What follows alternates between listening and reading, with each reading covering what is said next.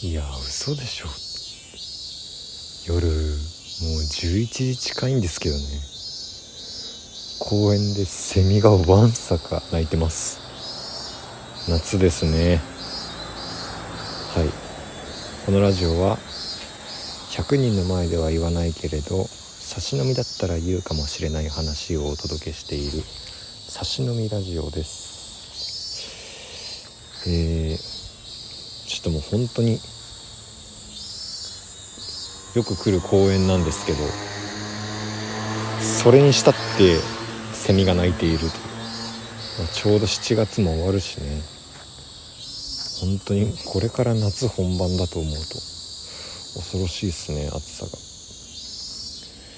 えっと今日ねジー、えー、パンパンダのトークライブ2回目のチケットがお昼から発売になりました。すでにご予約くださってる方ありがとうございます、まあ、8月の20日の土曜日のね夜21時45分から、えー、場所は下北沢シアターミネルバでやるんですけどあの会場でも配信でも見ることができますよっていう風に、まあ、この「差し飲みラジオ」でもお知らせしてる通りです。でねまあ第1回を経ての、まあ、第2回ということでまあもしねこの予約開始した時点で例えば第2回のね予約数が2とか3とかだったら第1回どんだけひどかったんだよっていう。その前回ね、まあ、少なくとも会場会場がねえー、どれくらい20人とか25人ぐらい来てくれたんですよ。で配信が結構多くてまあ配信はちょっとまあまだまだどうなるか分かりませんけど前回だと確か6070人ぐらいの方が見てくれたんですね。本当ありがとうございます。でそっから行って会場チケットが今日さその予約開始して2人とか3人とかだったらどんだけ前回がダメだったんだってそれがあらわになってしまうところだったんですけど滑り出しは良好。ありがとうございます。結構すでに前回来てくれたぐらいの人数の方が会場の方は予約してくださって。まあ配信はねあの早く買わなきゃとかがないからまだまだそんなに多くないですけど、まあ、この調子で増えてったら嬉しいなと思ってます。でそうあの前回はこの下北沢シアターミネルヴァのえっと管理人の方にお願いしてチゲットのページ作ってもらったんですよ、まあ、チゲットって予約ページがありましてね、えー、そこでまあチケットを売って予約してもらうことができるんですけど、まあ、僕らは基本的にはそういうのなんだろう使わせてもらってる側というかね。主催者の方が作ってくれたチケットページからいつも予約をしてもらってるっていう感じなんですけど今回はこう自分でチケットサイト作りましてでなんか運営者みたいなところの名前がどう変えればいいんだみたいな恥ずかしいんですよね。なんかねなんでか分かんないけどえっと最初これ人が作ってるチケットページとか見てねなんか本名出てる人いるなと思ってたんですよ。例えばえー、主催者ってとこで K プロとか渡辺エンターテインメントってたら、まあ、ある程度見栄えがいいんですけどなんかねその例えばファイヤーサンダーさんのライブだったら、えーと、崎山優とかそのがっつり個人名で、えー、なんかこの人の、あのー、アカウントで作ってんじゃんっていうそのそれがもろバレになってるケースが多いんですよ。ボロボロになってるケースが多くてそれがちょっと恥ずかしいなと思ったからまあこうジーパンパンダという名前でジーパンパンダという名前登録するんだと思って登録をしたらなんかねジーパンパンダ運営くん後教師のみたいになんか出ちゃって一番恥ずかしい。な何この運営くん運営くんっていうやつ。全く知らない。あんま見たことないやつになってて。まあ、その辺もまだよく分かんないままやってるっていう感じなんですよでもこう自分でチケットを作るといいこともあってあのー、予約の状況とかが逐一分かるんですねあの管理人の方に「今何枚ですか?」とか「明日のライブどれくらいお客さん来てますか?」とか聞かずともあの売れてる枚数はね把握できるんですよいやこれがすごいその励みになるというかこう改めてなんですけどあ今日発売してこれくらいの方がこう予約をねしてくれたんだっていうのが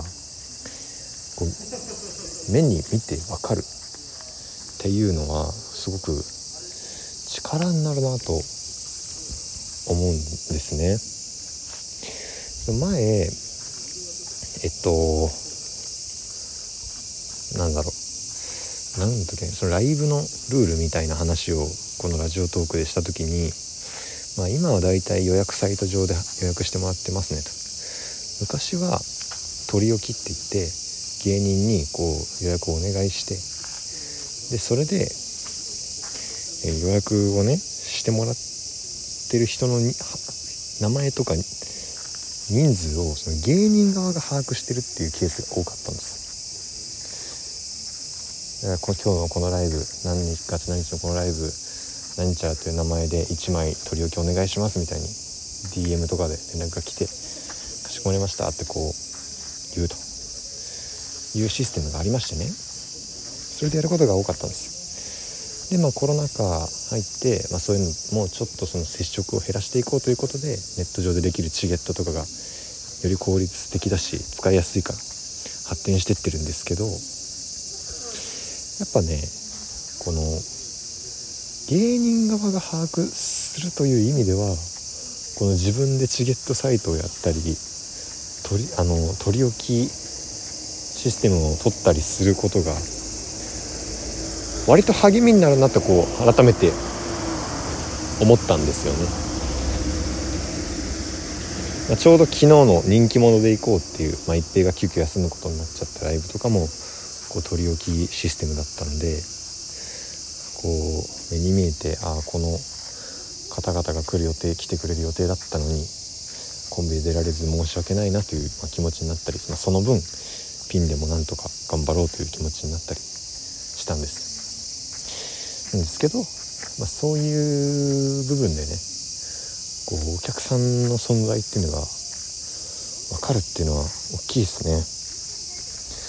本当にこの 2, 2年ぐらい自分たちを応援してくれてる人がどれくらいいてでどんな人でで顔を見て話すこともあんまりないからそのそこの感覚ってあ昔はそういえば僕らが芸歴3年目ぐらいまでの時はお客さんの顔とか把握してたなと。でよく取り置きしてくれる人の名前とかも覚えてるし逆にいつも来てもらっちゃうとまた同じネタで申し訳ないなっていう思いあったなとかね。こういろいろこう思い返すところがあって。でなんかそういう意味でもうん。お一人お一人をこうこうじ直にこうね感じるというかありがとうございますっていう気持ちになりますね。ちょっとチゲットのチゲットのサイト作りはこれからもなるべくなるべく自分で自分たちでやりたいなと思ったっていう話です。とですねちょっとこれはもう今日は余談なんですけどえっと関根麻里さんのラジオベイ FM のクスクスに2週連続で今出てまして今日がですねその2週目の公開日なんですね。でここでこうマジで何を思ったかあの本当にまだどこでもやっていない誰にも見せていないそのふわふわした状態の新ネタをいきなり関根麻里さんの前でやってます、まあ、当日ねえっと、まあ、その言われたんですよ。収録に行った時にちょっと軽くだけ打ち合わせをしてこのこの流れで話しましょうと。それでまあちょっとできればなんですけれども急ですいませんけれどこの2本目の方で何かネタをやってくれたら嬉しいやっていただけたら嬉しいんですけどと。いかがでしょうかと言われて。でまあね関根麻里さんってね次来る芸人とか ABC お笑いグランプリとかいろいろ見てくれてるんですよ。もうお笑い大好きだから。ってなるとその辺でやったネタは、まあ、お見せできないと。で一方で、まあ、僕たち結構この1年ぐらいでネタの形を変えたので、まあ、見せるならこの1年のネタをお見せしたいんですけどあのー、長いネタが多いんですよ。まず。ギリギリ4分あればできるかなと。正直6分ぐらい欲しいけどまあ5分やったら満足かなみたいなネタがあるんですけどその2 3 0分のラジオで5分もネタやるわけにいかないんでまあまあやっても23分ぐらいかなって。23分ぐらいでできるね最近の形のネタっていうのがね正直正直ない。正直ない。もうちょっと短くてもいいですって言われたけどなかなかそれも難しいってなってどうしようってなってその結果、えー、ちょっとね考えていたこんなことできるかなってふわっと本当にふわっとだけ台本にしていた。短めのやつをえいやとこうやってしまったというわけなんです。これはもう急なんかその良かったのかどうだったのかみたいなのもあるしあとほんとね短いネタ最近の感じで短いネタ。これは早急に準備しなければなと思ったというお話です、ま、なんでクスクスもねちょっと是非合わせてえ1週間聴けると思います。ラジコだったら1週間聴けると思いますので是非聴いてみてください。明日キングオブコント2回戦です。頑張ります。お開きです。